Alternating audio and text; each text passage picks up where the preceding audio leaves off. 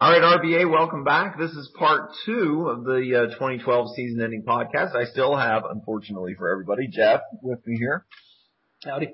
and Chad is still on the line. Hey, I'm here. Um, and now we're going to transition a little bit into a season in review.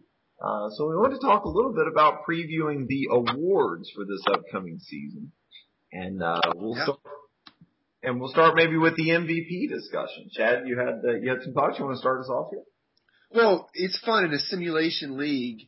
You start thinking about who the best player was, and you know there weren't Sports Center highlights. There aren't media hype about certain players. You know, you really look at the numbers, and you look at, you know, you you basically will also look at the the players that, that will come up in your write up and things like that. So, you know, it's a simulation league that's based on stats. So it's almost a given that the most important thing are- is like WAR or whatever metric that Fangraphs would have put out about the RPA, right? Right. And then so you- you've got that. You can calculate WAR, and then you can also calculate, you know, these other metric like OPS, slugging percentage, that and compare them with the good old goody count. You guys remember that? Which is a great reference. I think it's the sum of the runs in RBI that, that a player would produce. And I, I believe that reference is to a 2001 email. Oh yeah, we're going First way back. First season, I believe, yeah. Yep, that's the goodie count. Runs plus RBI. Exactly. It was it was the, how one of the forefathers of the league, good old uh, Adam Goody Coons, Yep, thought about things. that's true. So, um, yeah, I guess when you think about players of this year in that context, you know, Mon- Montreux comes up, and you know he was a, a player with really high WAR, but you know, his team was was okay. He was a, he played at a premium position, but he was a platoon player. Um, you know, he's he had a great season, but you know, was he the MVP? Was he the best player or the most valuable player? I don't know.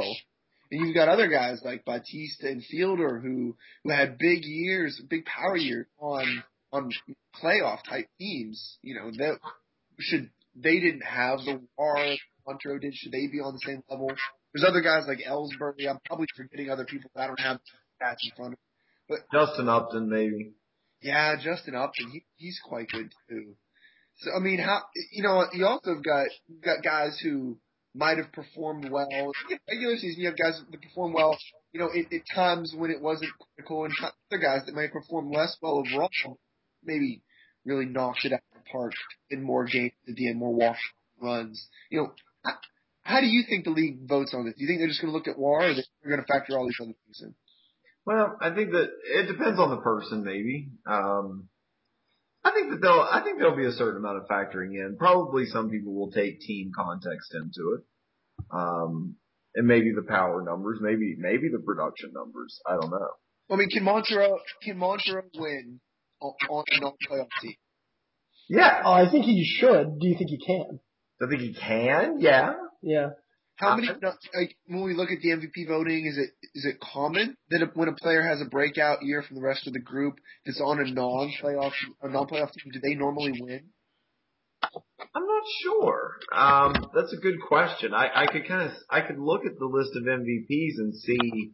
What's tricky is you've only recently been starting to tabulate and release WAR the way that you do now. So it's easy now to look and say this is how valuable that guy was, whereas back then it was harder.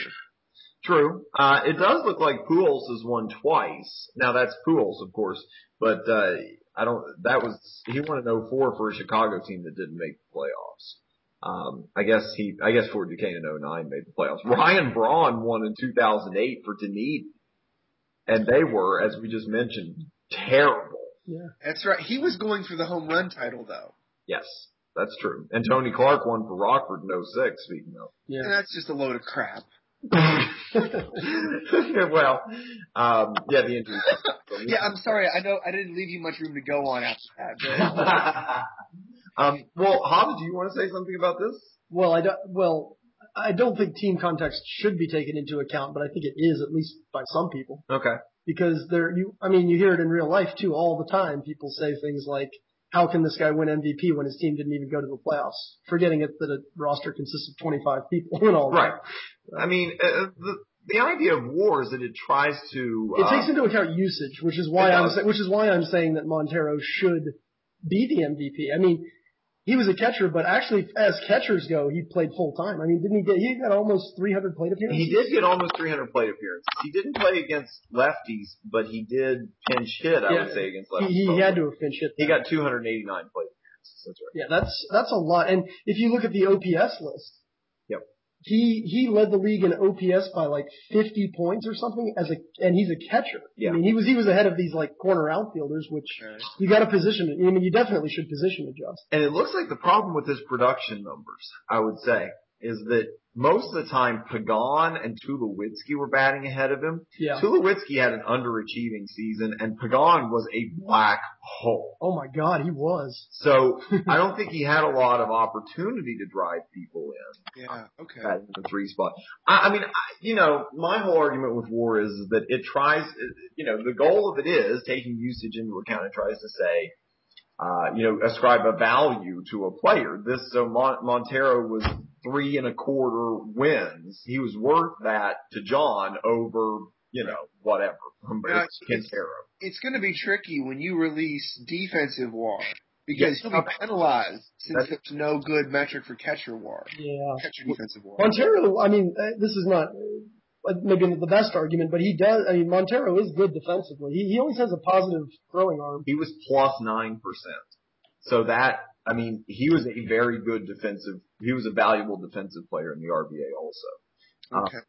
But the Still defense- going to get slammed when you look at Bautista's defensive uh, contribution. true, and I don't know the answer to that. I, I mean, I'd have to look and, and I'd have to crunch the numbers on that, but I will.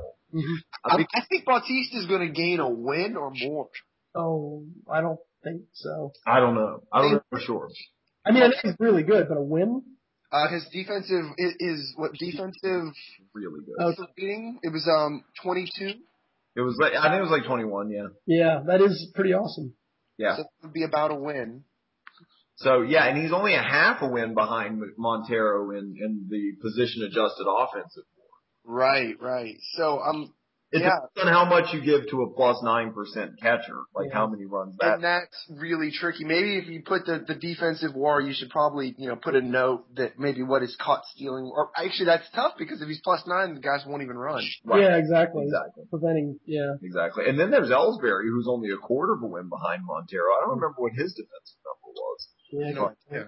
I don't know. But anyway, um, you know, the, the, the other thing I wanted to say was there, they have done studies, and I'm sure one or both of you have, have read these, where it talks about the, the marginal value of a win is a little bit different based on how close you are to the playoffs. And I'm not saying that you should, you know, say that you can't win an MVP unless you're on a playoff team, but one win is more valuable the closer you are to the playoff line. Yep, you're completely right. Yes. So, but but he, my thing is, I mean, if you take that into the league context, Yeah. you know, it might be different in a season when a team made the playoffs by one or two games. But there's not one player who was going to make a difference this year with the gulf between the four playoff teams being five games. Right. You're right. Um, but I do think, you know, with say State College, you'd have had to take Fielder and Upton off that team to get them below Silver City, I think. Um, Probably. so I mean, I do think that comes into it in general, but I think this season, I, I don't think it really has a part in the argument. And I will, s- I will also say, just going back to this, uh, going back to what Chad was saying about defensive war, um, I don't know what these guys' defensive numbers, st- I don't know what their stats were in the RBA, but Ellsbury was also very good defensively. He had a UZR of 15. Oof. See that? See, you might have to think about that. Soon. and at center field, where it's Yes. worth more. Yeah. Yeah. So I bet that Bautista, Ellsbury, and Montero are going to come out pretty close to each other after they factor in defense. yeah, that's true. And I, I think Fielder will actually come up close to the group. And Fielder and Upton, I mean, I'm, I'm, if I was going to vote, I might say that in my biased view of it, that Bautista and Fielder are probably the most important players of the year, and I pro- I might vote for Fielder actually. Well, see, Fielder had 69 RBI. Um, and he had, a- I think he tied Bautista for home runs in the end of 22. You know, it's true. I, I don't. I, I classically hate some of the arguments made by the Fangraphs staff championing war. I hate one of the things is I hate the interchangeability of money. How they think that one dollar spent by the Yankees is the same as a dollar by the the Pirates, and they they just evaluate every contract based on dollars with with completely blind to the outcome. The other thing that I can't stand they do is that that they want to take situation out of every every outcome out of the event. So a home run's a home run, regardless of the home runs. Yeah, I think I think they do that. I think they do that based on the assumption that it's that situational hitting is all luck anyway. Now, well, you know what? That's fine. Then I enjoy the luck. I wouldn't watch baseball without the luck. Yeah, no, I know, I know. And it, it, it, they, you have WPA, which is completely um, situation driven, and That's true. Yeah. Fangraphs does that. And so there is there is a contingent that says, you know, if you're not looking for the individual's performance in a vacuum, if you do really want to see what the individual did for a team, use WPA. Yeah, yeah, yeah, yeah. hmm Uh, and that's more of what you're talking about, Chad. That's a really good good point there. Yes, actually, I think I was just railing on War alone. Yes. Now, unfortunately, it would I, I would have to uh, clone myself to ca- calculate WPA for the RBA, so I can't really do that. that No, would it's a, yeah, I understand. It's not something that you have to No, do. but I agree with you. I like that that argument. The only argument that I don't like is now Fielder had an 842 OPS um, As a first baseman. as a first baseman. Now the WPA argument, if if someone wants to say, um, you know, you know, here the win probability added, you know, it, it outweighs his WAR, but Fielder 69 RBI and 53 runs scored. Mhm. Here's who's around him. Yeah. Michael Bourne led off 357 on base with 27 steals. Reyes batted second, 382 on base with 20 steals, and then Fielder. Yeah. And then Upton was behind him with an MVP caliber, caliber season.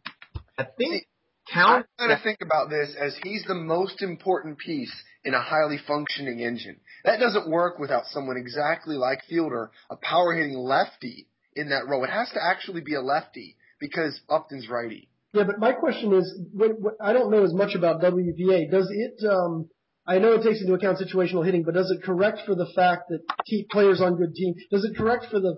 Does it correct for the number of good situations you happen to by luck find yourself in? You see what I'm saying?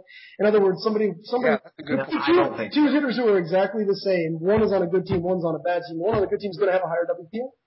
he will have a, a better chance of getting a higher Right, WPA. right. Yeah, I, I don't know. I don't really know the answer to that. And my answer to, to you, Chad, would be yes, you do need a player like that. But if we're talking replacement level, I mean, a lot of teams had a player like that. You had a player like that. I did have a player like that. I had two of them like that, and that's why. I my- mean, I mean, specifically a left-handed hitting power first baseman.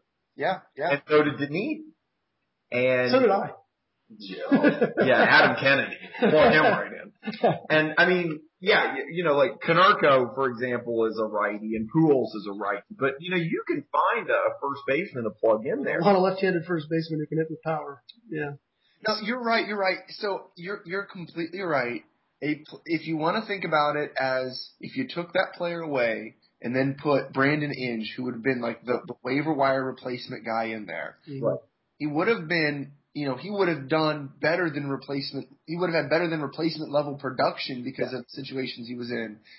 But it's really fun to play baseball to score runs. And that's what Fielder actually did and what he, his actions resulted in the scoring of runs. So I like that. I think that it's fun. I mean, I, I do. I see what you're saying, but I mean, I'm just saying that if, if you put Adrian Gonzalez in that spot, he would have had 69 RBI. If you put Joey Votto in that spot, he would have had 69 RBI. Yeah, but these guys are, but the thing is there's no difference in the talent between these guys because they're all top tier. Okay. Fielder just had the Fielder just just had it happen to him. This was you might think like his year. This was the time that he was going to get the breaks and you know it was all going to go his way. I mean, I, Luck- I think I like Luck playing a little bit more of a role in there. You know, thinking about Major League Baseball, the biggest travesty in Major League Baseball's awards in the last so many years was when Roger Clemens pitched for the Astros and he was all steroided up and right. he- he was so much better than everyone else, but he just couldn't win because the Astros weren't scoring runs. And you know they were evaluating the pitcher's metric on on wins, just like you know we're talking about evaluating fielder's value on RBIs and and uh, and runs. But you know, maybe there's a little bit of a difference between a win and, and actually converting in a situation to yield a run. Or, but Well, that's well, that's I mean that that- that was an over reliance on luck, right? I mean, Clemens was on a team where he couldn't win. Right. That was bad luck on his part, and he got unfair. I agree with you. He got unfairly punished because people were taking that luck into account. I think I, I think a few years back, because obviously I'm a few years older than you guys. I remember the year that um, I think this was like '89 or something. There was a year when Roger Clemens went 21 and 6 and had an ERA of 1.9 or something, and he lost the AL Cy Young to Bob Welch, Who went 25? who went who won 25 or 26 games, but he was on the A's, Yeah, yeah, yeah. and they gave they gave Welch the Cy Young, and Welch's ERA was like 3.3. I mean, there was a world of difference between those two pitchers, Right. but because Welch was on the A's and they were a powerhouse, he won the Cy Young. I mean, it was a travesty. I mean, I, I don't think there's a there's one right view on this. I mean, I think that if you, I mean, I don't want to transition into the major leagues, but uh, too much. But this is just what I've been thinking about. It's an interesting question. Thinking about Jared Weaver versus Justin Verlander in the majors this year. Such as, I don't have any question in my mind that when you take Park, uh, into account when you take all the, you know, the, the peripheral metrics. I don't have any doubt that Verlander is a better pitcher Mhm. and that he's had a better year than me. Mhm. But Jared Weaver's 15 and 1. His ERA is lower, but he, that park is perfect for him and he's getting better support and whatnot. Do Mm-hmm. you want the Cy Young Award to recognize what you remember most about that season, or do you want it to recognize the truly best player? I would That is that's a perfectly described question. Yes. That's it. And I mean, I don't know. I mean, I, I think, I, I mean, Jeff is going to I- say the truly best I, player. I I love the sentimental aspect of baseball as much as anyone, but I I feel like objectively, rationally speaking, here you you just have to say the latter. It's got to be who who was the yeah who was better. I mean, I- I'm just saying that I can see both arguments. I can see, I I can see where somebody would say, you know, Jared, you know, Justin Verlander is great every year, and maybe we should reward him for that. But you know what, Jared Weaver, these things fell right for him, and I remember his record from the season, and you know, it's an award. Yeah. I, I mean, is that sort of where you're coming from with this, Chad? Yeah, I I I kind of yeah, I'm actually this is the perfect transition because you think about the pitching uh, you know the pitching the candidates for pitcher of the year in the RBA this year. Yeah. There's there's really a runaway train candidate and then there's others that are sort of peripheral. So it's not really that big of a deal. But um, you know, Kershaw is going to win because not only is his WAR best, but his he had memorable performances matched that everyone's going to know about him. He he had all of these shutouts. He had all these innings pitched and all of these these great great performances that would headline write up. That's what people would hear about. Right. I- I not only think that he deserves it, I think he'll probably win unanimously. Well, Yeah, Verlander kind of caught up to him at the end of the season, sort of. yeah, and and Halliday had a great year too, actually, but um, well, by by, by Wa- by by Fip, yeah, by Fip. But uh, but yeah, Ker- yeah, I don't see Kershaw losing. Maybe, yeah, he could even be unanimous. Yeah, I agree. It Yeah. could be. I mean, Verlander just looks like a clear second. Uh, Yeah. He pitched really well near the end of the year, but Kershaw was a story throughout this year. I mean, he had a couple of bad starts in the second half, but at the All Star break, it looked like he might have the best season ever. Yeah. So that, yeah, that's true. I can see where you're going with that. You know, one thing I wanted to ask you guys is there who's going to win the Rookie of the Year?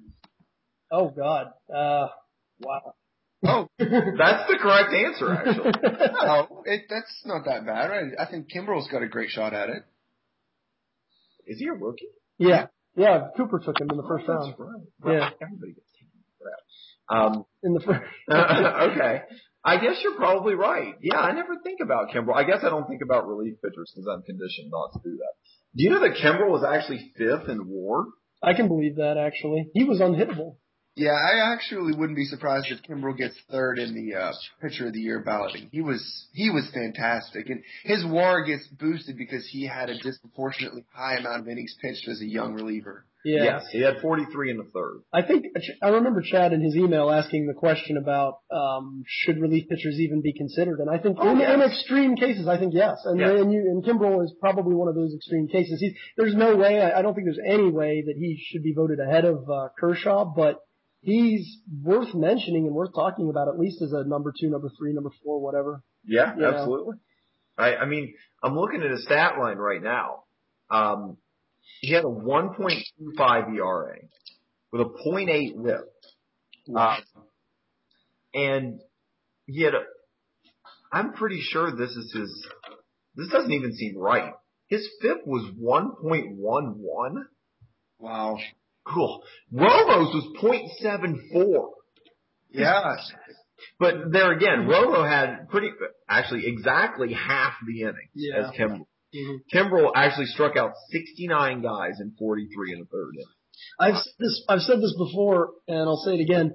Um, I do think that the usage factors uh, is I think those are the that's the single greatest invention in the RBA. It it it it helped the league more than the introduction of splits did.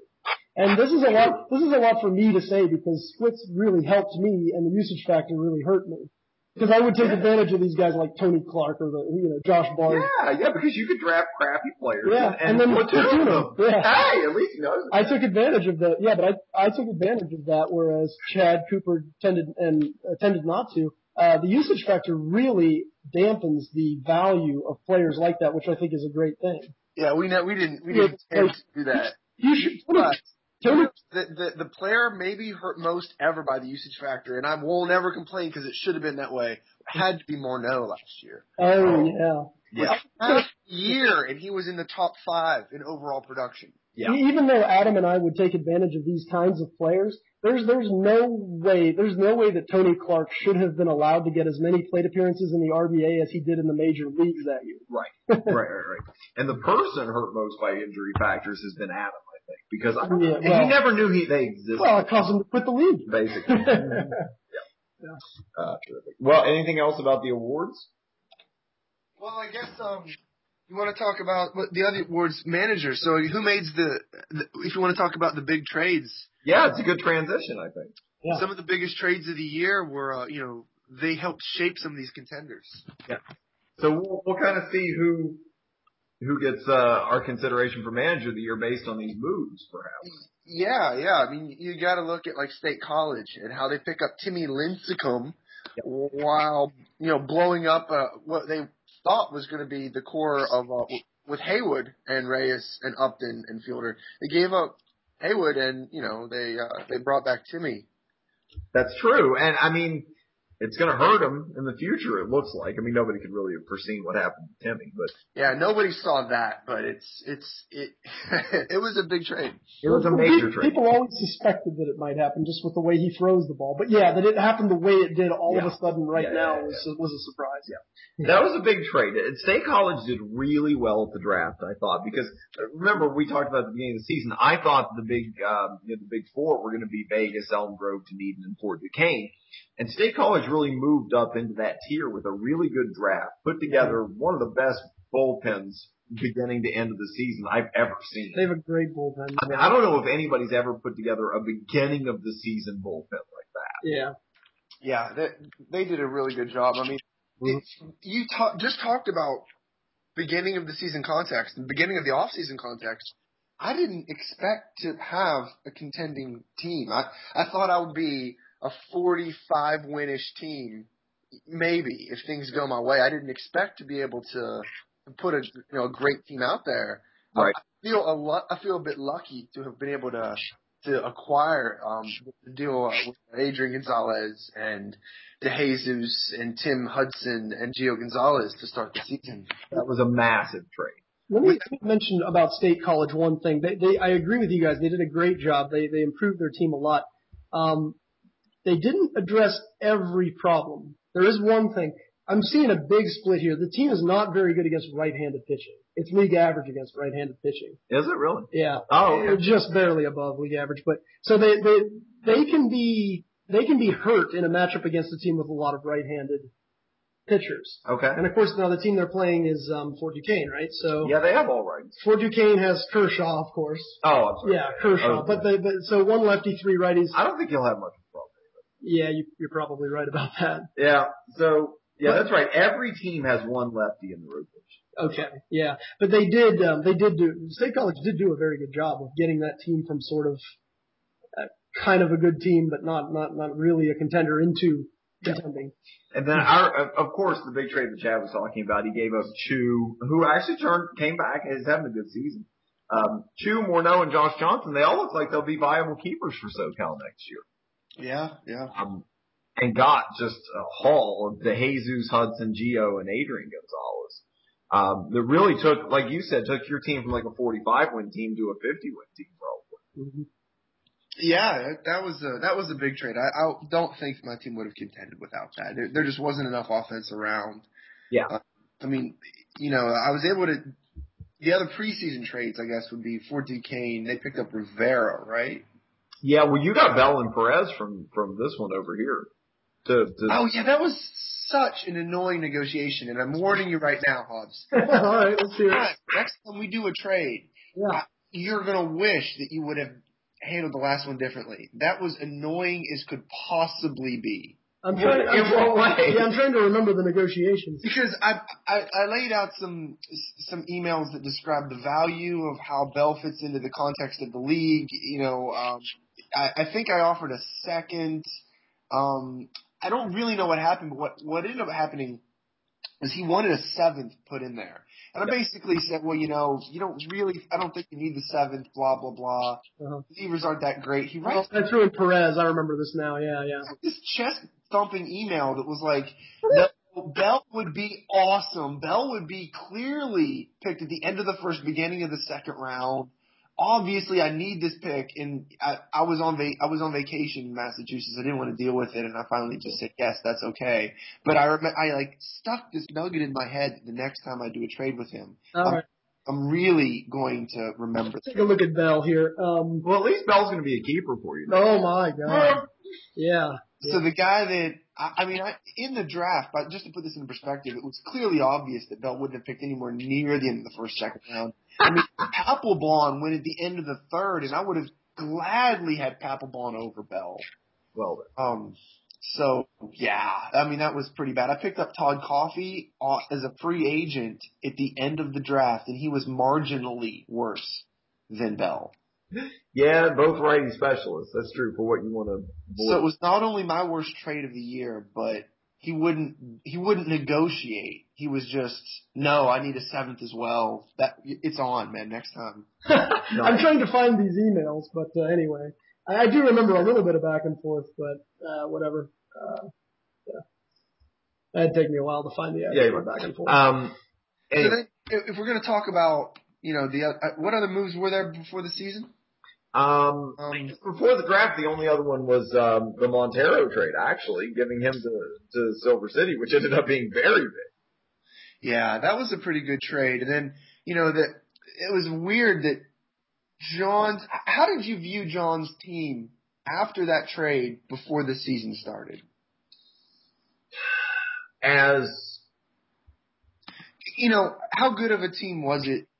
Hobbs, this is where you can speak up and you've got the numbers and All right. you know, what did you think? Did- Was it was it a was it a really good team? What were the strengths? What was it was he making these moves because he would just played in the championship game and wanted to try to get back or was you know was he making these moves because his team was really good?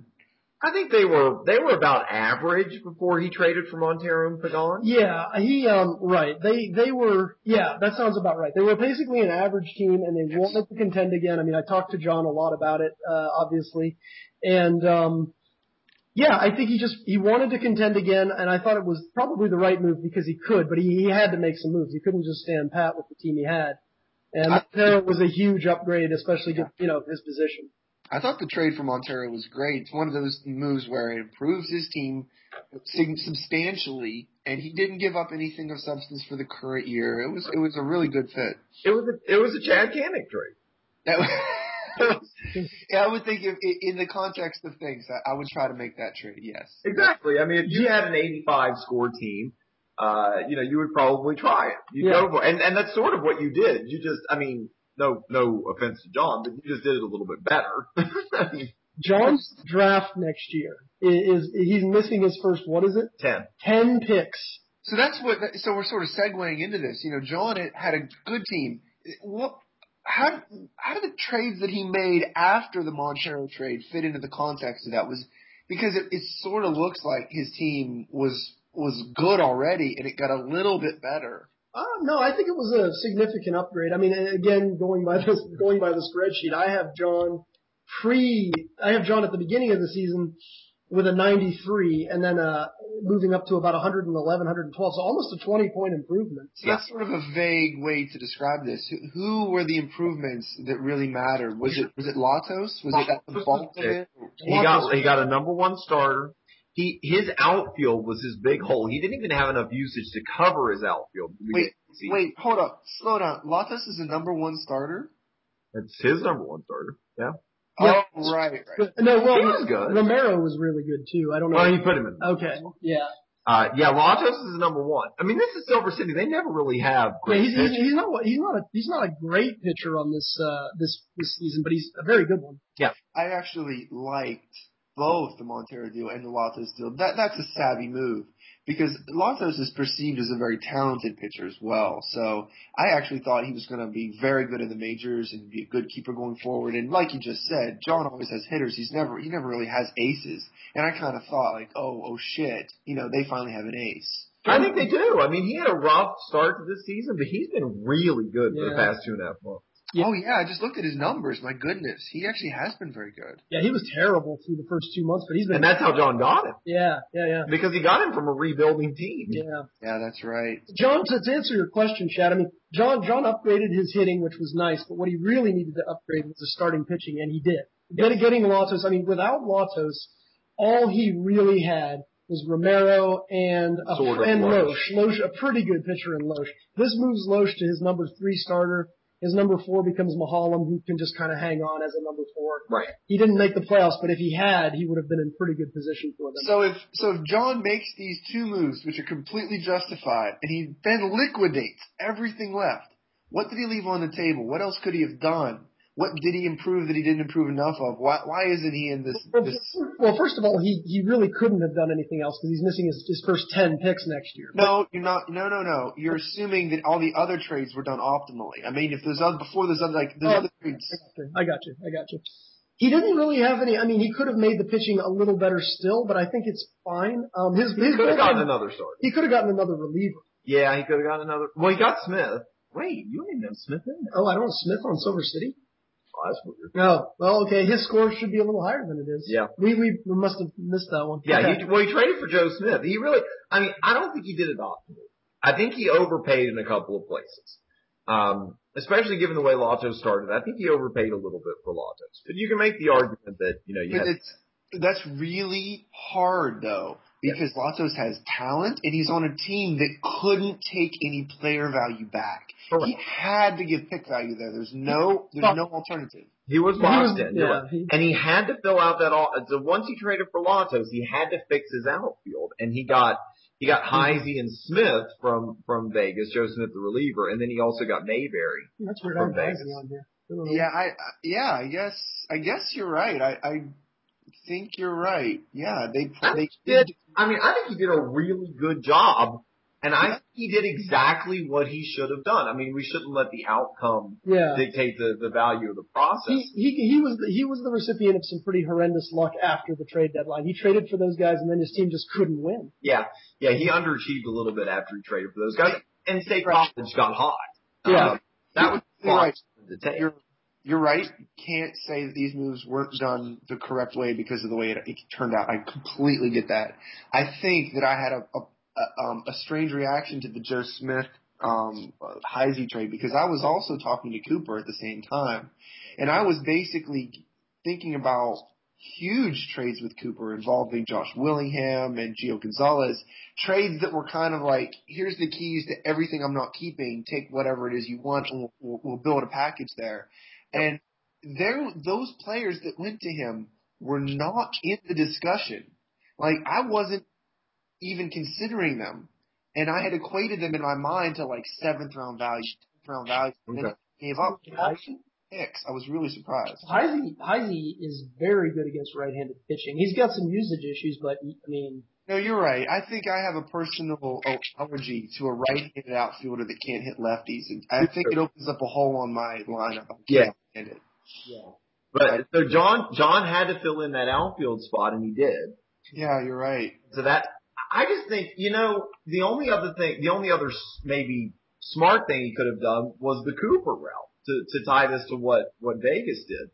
I mean, but I don't. I don't think he'd bow out if you're John. No, I don't think he would have gone out. Cooper should have done it either. I don't. This was this was I think I think maybe the from the tone of Chad's email. I think this is maybe the topic that Chad wanted to talk about the most. He can correct me if I'm wrong, but what what about what Cooper did and did not do this year? Right. I mean, Yeah, I mean, you- when you talk about what John did, maybe what I'm overlooking is I didn't need outfield depth up. I had picked up Garrett Jones. right.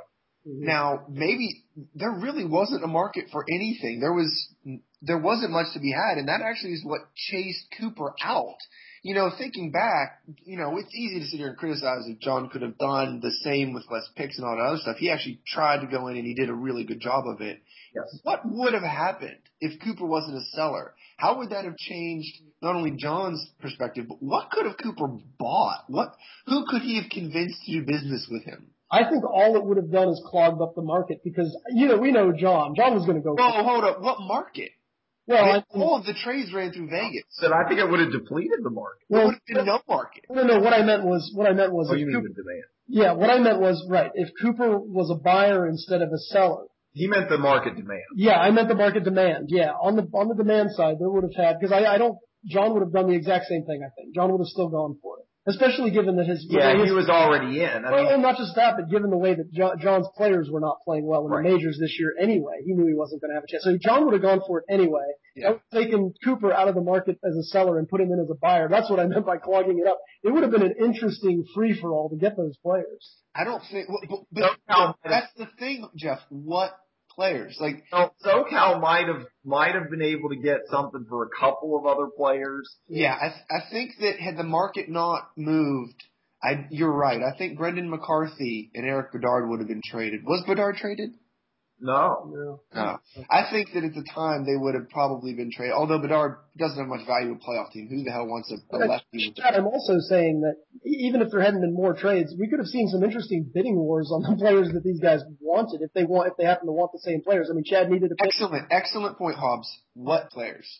Well, Lottos? I think just the, Maybe the Lotto? SoCal players. Yeah, But I think, I mean, it was after the Lottos trade. SoCal had a couple of guys maybe people would want. Jeff had Joaquin Soria. yeah. I mean, no, let's get to that. Let's get to the mentality of the rebuilding fee phases. That's all fine. So what? No, let's seriously talk about what players would have been in the market. Nelson Cruz might have been the top player. Yeah. Um. I mean, but Listen. Okay. Then you're going to get to maybe the the teams that didn't do trades that could have done or done more. You know, maybe um maybe Pittsburgh woke up if they received an ins- you know a barrage of emails Right. there's a possibility that Ethier, who was overproducing at the time, probably wouldn't have been traded, but Arod or Howard could have been traded. You know, when you look at the moves that weren't done, the the strangest moves of the entire season were that Ryan Howard began and ended the season on Pittsburgh, the team that actually owns the rights to Freddie Freeman. Mhm. And Alex Rodriguez also ended the year on that team when they had made a trade to acquire Pedro Alvarez, regardless of his, what you might perceive of his value. You know, those two guys, their value that they might hold exists right now, and they're on that team that's going nowhere. Well, we were talking about we were talking about this is a little off topic, but not really. We were talking about the you know the teams looking forward to next year, and, and Pittsburgh. Yeah, Pittsburgh really is in trouble. they could have, if they could have moved those two guys, They- they would be in a lot better shape. Right. the, I mean, but this is, you know, the hypothetical question of, you know, if there had been a little bit of increased demand on these players, would that have woken these, these, Yeah, these who owners knows? up? I don't know. Who knows? Ah. So that's a great question. Yeah. It really is. I mean, I was, yes, just, I was actually just going to say it really depends on the coach you're talking it about. does. I mean, for example, Hobbs, I mean, you didn't want to trade Cruz. Yeah, I, I, I didn't- mean, if somebody had blown your socks off, maybe, Oh, That- but you that was- didn't want to trade. yeah, that was basically that was basically my my position the whole time was yeah, if somebody offers makes me a great offer for Cruz, I'll trade him, but I really like Cruz, I want to keep him, so yeah. Yeah. So it's possible that, that the rebuilding efforts were, were held back a little bit, but because what happened was, I was going to say, I was looking at the trades file. After Silver City traded for Latos, And after you, Chad, traded, you made those two trades with Orlando. Yes. Those are the first three really kind of deadline deal trades. They were a little bit before it, but so you loaded up a little bit, but I mean, you improved your team. You definitely did. Uh, but I don't think you improved your team so much that Cooper should have thought that you were out of hand, that, that he couldn't catch you. I, I think Cooper, I, I really think Cooper underestimated how good his team was. I think that, um, Yeah. Well, he visited here. from his perspective, when he said this to me, he said at the time that Chad made those trades and Silver City got Latos, there was nothing out there that I could trade for. Mhm. Now, that may be true. But that team was good enough even without doing anything. I, I I think that argument can be made. Um, but I also think that it is true that there wasn't much out there to trade for. And that sort of supports the, you know, I don't know if more demand. We know Cooper pounded the pavement, I'm sure. I mean, Yeah. this is Cooper. Um, the entire rest of the trading season after those first three trades, after the Latos trade and Chad, your two trades with uh, Orlando, Vegas was involved in every single trade. Yeah. It- I actually think that that it- I I didn't mean to cut you off. It's a little hard, you know, when you don't see the person talking. But, Oh, um, I don't think that if Vegas, I'm trying to structure the sentence correctly. If Vegas doesn't sell, I'm not sure any trades get done at that deadline. that's what I'm saying too. I think that that State College would have bought their starting pitching from from um, uh, Donnie's team. But they did anyway. They didn't get starting pitching. Well, they yeah, they got um, they needed a starter. They physically needed. They didn't they get like Randy Wolf or something. Yeah, but that doesn't count. Yeah, just okay. Yeah, that's true then. I guess I I I, I guess the, the pieces that could have fallen that didn't fall would have been Howard. You know, um, Gallardo on Atlanta could have been a trade target because he was doing horrible. In the Yeah, but we're counting on Pittsburgh and Atlanta to make trades. No, you're right. And, and also, I guess it goes back to um to Arizona. They had the one interesting hitter, Cruz. I think that once I traded Willingham, I laid off Cruz. I think if I would have stayed full, you know, full pedal down on Cruz, we could have done something. Oh, what? But um, there was no need when I ended up with Quentin, who's kind of oh these guys have similar talent levels actually, and it Right. just seemed to work out pretty well. Right. I mean, again, Cooper flooded the Cooper flooded the supply market with his entire team, and so all the other discussions were off. Cooper was just selling everything out, and I don't know if it would have. I mean, I think Cooper would have been a factor in the playoff race. Other than that, I don't know how much it really affected because it was almost um, you know like a zero sum game among everybody else um, based on Sort of. I think I, I think that I did what it was that. the the Ford Duquesne, I should say, the Ford Duquesne trade was first, and, and Ford Duquesne got his best players. So, Yeah. I mean, you got Quentin and, and Romo, but I mean, Ford Duquesne with that one trade really boosted themselves up past you, and then you had to make those two trades to to catch up. Yeah, I was really happy with both of the trades that I made. I I I, love, I really enjoyed having Willingham on my team. He's the guy that I liked, but I thought Quentin was like a comparable value. And per you know per per when you look at the splits and the other values that that I got back, like Ibar Romo in that deal, I really liked that trade a lot. It, I needed another left-handed bat to give some pop in Ibar. That He really helped you out. and I really liked adding Kimbrel, even though I got a little bit burnt from trading for Billy Wagner last year. I, I think Kimbrel will really be a, like a, a force this year. He is going to be a force. I, I should mention about Fort Duquesne. I mean, they are the team that I think improved the most. And by the spreadsheet, they improved the most as well. But there is one question that remains, and that is, should they have should they have bought another relief pitcher? They are a little soft after uh, after Rivera, and Bastardo's pretty good, but they don't have much else. You know, we already talked about how you view relievers. I mean, th- I thought they they made a um, I thought they did a very good job building a bullpen cheaply. Yes, Yeah. I They agree. did. I agree, but I, A I, lot of value there. I think even in the playoffs, even given their starting pitchers, um, you know, high usage ratings, I feel like that bullpen really needs one other guy. The the last two bullpens they have are below league average. They're not good at all.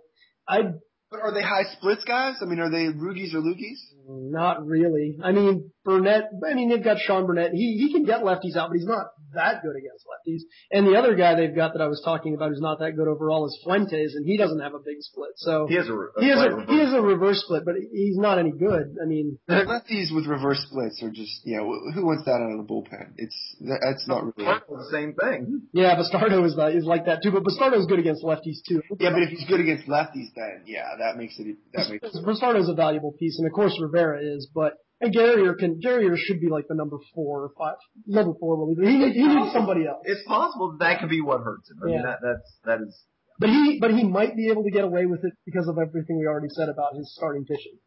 it is possible. Yeah, his team is going to be very good, and I think that if you think you hear that, yeah, if the the, the weakness is the bullpen, I, I think that won't be as big of a problem. And it's just the back half of his bullpen too. That's probably right. Well, I mean, you know, in 2010, the back half of my bullpen might not have shown up great on your spreadsheet, but there were no holes that I needed to fill with that bullpen. yeah, you had the splits working though. You Yeah, I really liked the way it all fit together. I'm not I'm not saying this is something that will kill him. I, I'm just saying it's something that possibly could. I don't think it will, but it could. Could, um, well, we've probably we've probably gone on just about enough. I, I think maybe we should wrap it up with the uh, the playoff odds and predictions. What do you think? Since we're kind of skewing toward this right now, anyway. Sure, sure, yeah. Sure, yeah. Let me um And then maybe we can, maybe at some point in the next, you know, three or four months or whatever, we could talk about the, the prospects for next season a little bit more. that sounds good. Um, now we worked on this a little bit yesterday, actually, the playoff odds. well, let me start off by saying that that these odds are very basic. I mean, we took we took 15 minutes and just Yeah. cranked them out based on spreadsheet scores. They do not take into account matchups or anything. So this is just a very very rough estimate of the playoff odds. Um, yeah, I've got Elm Grove with a 36% chance of taking home the plaque. Fort Duquesne, 35%. So basically the same. And then Dunedin uh, State College at 15% and Dunedin at 14. So again, basically the same there. Yep. Now th- again, these are, I'm not taking into account strengths, weaknesses, matchups. Very, very rough estimate. But what do you think, Chad? Are those numbers close? Do you think that's about right? I think that sounds. I mean, well, I mean, it's it's hard because it's. You, I think you really have to look at matchups, and then when you look at matchups, I, I think those those those percentages um, will hold. I, I do think that um, my team might have a slight advantage over Dunedin with the splits from the starters. Um, of course, that's just my feeling. I'm not exactly sure. Um, it's I feel really strange about State College um, projecting them because if they win in a short series, then i- if they if they play a short series, if they play five games or six games and they're able to win, their team is as good as anybody's. But their injury factors might hurt them more in the later games if they if the, if the series goes long. That's a good call. Which- and it, which seems State State College, Yeah, and it yeah. really depends on how he decides to do it in terms of the strategy. Does he try to save? Yeah. I mean, if he goes all in um, and, and plays, tries to win in a short, short series, win up front, Could be his dangerous. team probably isn't much worse than, than Bob's for that short run. And it's, Probably right. he's he's got a really good team. And I, I think Dunedin's a very good team as well. I mean, I, I think that, we'll, yeah, we'll have to see. I, those sound pretty reasonable, but um, it would surprise me. It would actually, to tell you the truth, it would surprise me if both Fort Duquesne and my team make it through. Because Yeah. for the last two years, we've had two teams that we've pegged to go and one. We're talking a little Maybe bit this of, is the time. talking a little bit about matchups soon. Elm Grove, Dunedin. Uh, I don't see anything that r- really jumps out here. Elm Grove's got a bit of a split. El- Elm Grove is considerably better against left-handed starters than right-handed starters, but they're very good against right-handed starters anyway, and most teams are. So I guess That's a, that's, that's a serious left-hand starter score. yeah, you kill lefties. I mean, Yeah, yeah, but it's so it's really, really hard to increase your your your uh, lineup versus right-handed pitchers because everybody wants those hitters, right? right. And I think some of the trades that I did give me some flexibility where I can throw Ibar and Jones in, and I can actually throw a lot of lefties in the lineup where I couldn't do that before. Al- Also talking about uh, talking about the possibility of a short series. I mean, by short series, I mean even if it goes seven, that's still a short series, right? Yeah, true. Yeah. Um, I Dunedin does not have a closer, uh, but Benoit is a good relief pitcher, but he's not really closer quality. Yeah, I mean he's yeah He- for a he- playoff he's- closer. he's- he's a little he's- light. He, he's he's definitely worse than Romo and a lot worse than Kimbrel. Yeah, he won't have Benoit be the closer. Would torch Benoit because Benoit's going to have nightmares of what he did last year versus Silver City as a Cardinal. There's there's no hope for Benoit as the closer, so don't worry about it. Well, he doesn't have anybody else who, who's Actually, Peralta's probably more valuable against somebody. Yeah, the, the newspapers are saying that it'd be Peralta. I mean, he Uh, yeah. destroys left. Yeah, no, he does. He does. Yeah, I can see that. Uh, but the the games that Lester starts, I mean, gosh, I mean, if I were Josh, I would stash Lester in the four spot or try not to pitch him at all. I, Like, I don't think I, I wouldn't pitch him at all. No, that's you know that brings up a, a really interesting point. If I if I were to have faced Fort Duquesne, I'm almost certain that Hamels would not have pitched. Okay. Okay. Are they a lot better against lefties? I think their lineup is constructed of main right-handed power guys with Um, there's not a, Yeah, there's, there's not that's a big there's not a big split. It's, a- Um, it's, it's considerable. Well, yeah, I mean it's it's it's a split, but it's not a big split. Um, maybe so. you know, you're right though. Their their lineup is consistent. It does have a lot of right-handed power guys. yeah. It does. Um, a guy like Napoli, he's actually better against righties. Um, yeah. See, that's the thing. A couple of those right-handed hitters can really hit right-handed pitching. I think you lose a little bit if you plug in a Ramos over Sandoval. Uh, that that hurts the defense quite a bit, actually. Mm-hmm. yeah. Um, Believe it or not. yeah, no, seriously. Um, the trade for Murphy actually evened that out a little bit. I see. I didn't know about that. Okay. Murphy- Yeah, Murphy is a lefty who's really good against That was a, righties. that was a big pickup there. It was. Um, Oh, that's right. You got that in the, the trade from Cooper, right?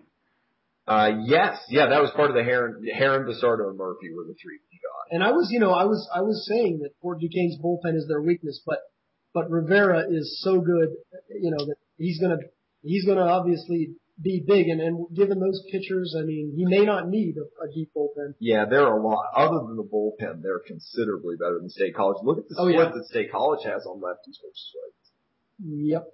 Yeah. State College's split versus lefties it had to be improved when he picked up uh, Rodriguez and the Veals. Yes. Here's the other thing that gives State College a chance in this series, because I have them as a 35 point underdog, which is huge. We're The good. other, the other thing that, that, that, that will help State College though, and that may make this closer than uh, the spreadsheet scores make it seem is they, in a short series, you can lean on your bullpen more heavily if you want, and he's got a great bullpen. Yeah. He's got, So maybe the that's best, sort of a, a corollary to what Chad was talking about with the Yeah. injury factor. he's got actually the best bullpen in the league, I think. Yeah. Oh yeah. Florian does. Yeah. Even after Chad traded for. He's got a better bullpen after I've added Kimbrel and Romo. Yeah. He's got I three must be sick. He's It got is. three closers in that bullpen. He's got Marshall, Bard, and O'Flaherty. They're all great. That he's that bullpen is is nasty. Mm-hmm. Yeah. That is the clear strength of that team because they're just average against right-handed pitching, Yeah. and their and their starters are probably kind of average Yeah, also, yeah, right? yeah.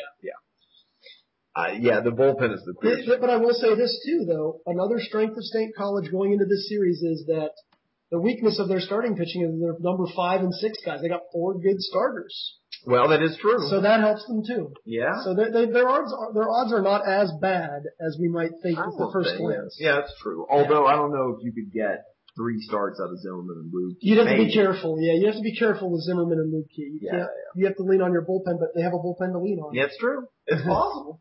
That is uh, that's true. Well, what do you uh, what do you think, Chad? I think that if State College really leans heavily on the bullpen, and by the time their starters come up to bat the second time around and they pull them, you know, it could be a really uh, interesting series. As a matter of fact, they could mitigate almost all, you could mitigate a lot of differences if they're playing really up front and using their bullpen early. Yeah. Um, I think I think if they let Linscomb and Masters, Masterson go about six or seven innings, and then just pull Zimmerman and Lubke after about 20 batters, 20, 21, 22 Sure, batters, sure, sure. and lean on the bullpen with their number three and four guys there. Yeah. I think that that's the best way to do it. That's Yeah. the way to get the most out of that team. So, do we think that State College has a better chance of, of the upset in the first round? I do. Do you? well, I can't possibly say that. I'm, I'm involved in one of these. Come on, I'm trying to get some my I- bulletin board. I think material. I think State College has a better chance of upsetting Fort Duquesne than Dunedin has of upsetting Elm Grove, but I think I still think that Fort Duquesne and especially Elm Grove are heavy favorites. okay. I mean, we know how to beat Dunedin. We've done it before. We, Back Wilson out of the game, you'll be fine.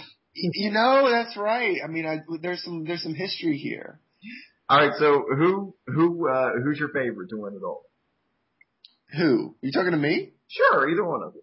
Well, I hope I hope that um, that I get a chance to play in the finals versus either my lab mate from grad school or my advisor from grad school. That would be great. Funny, yeah. That's right.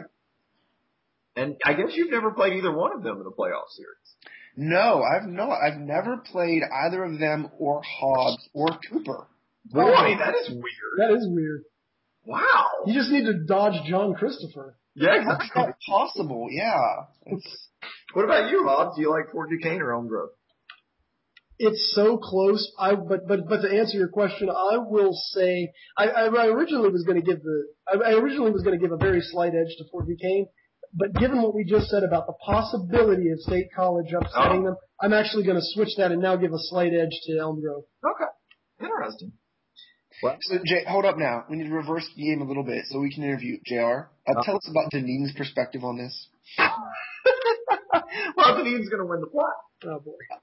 I figured as much. I just wanted to Can you tell me how? Can you embellish it a little bit?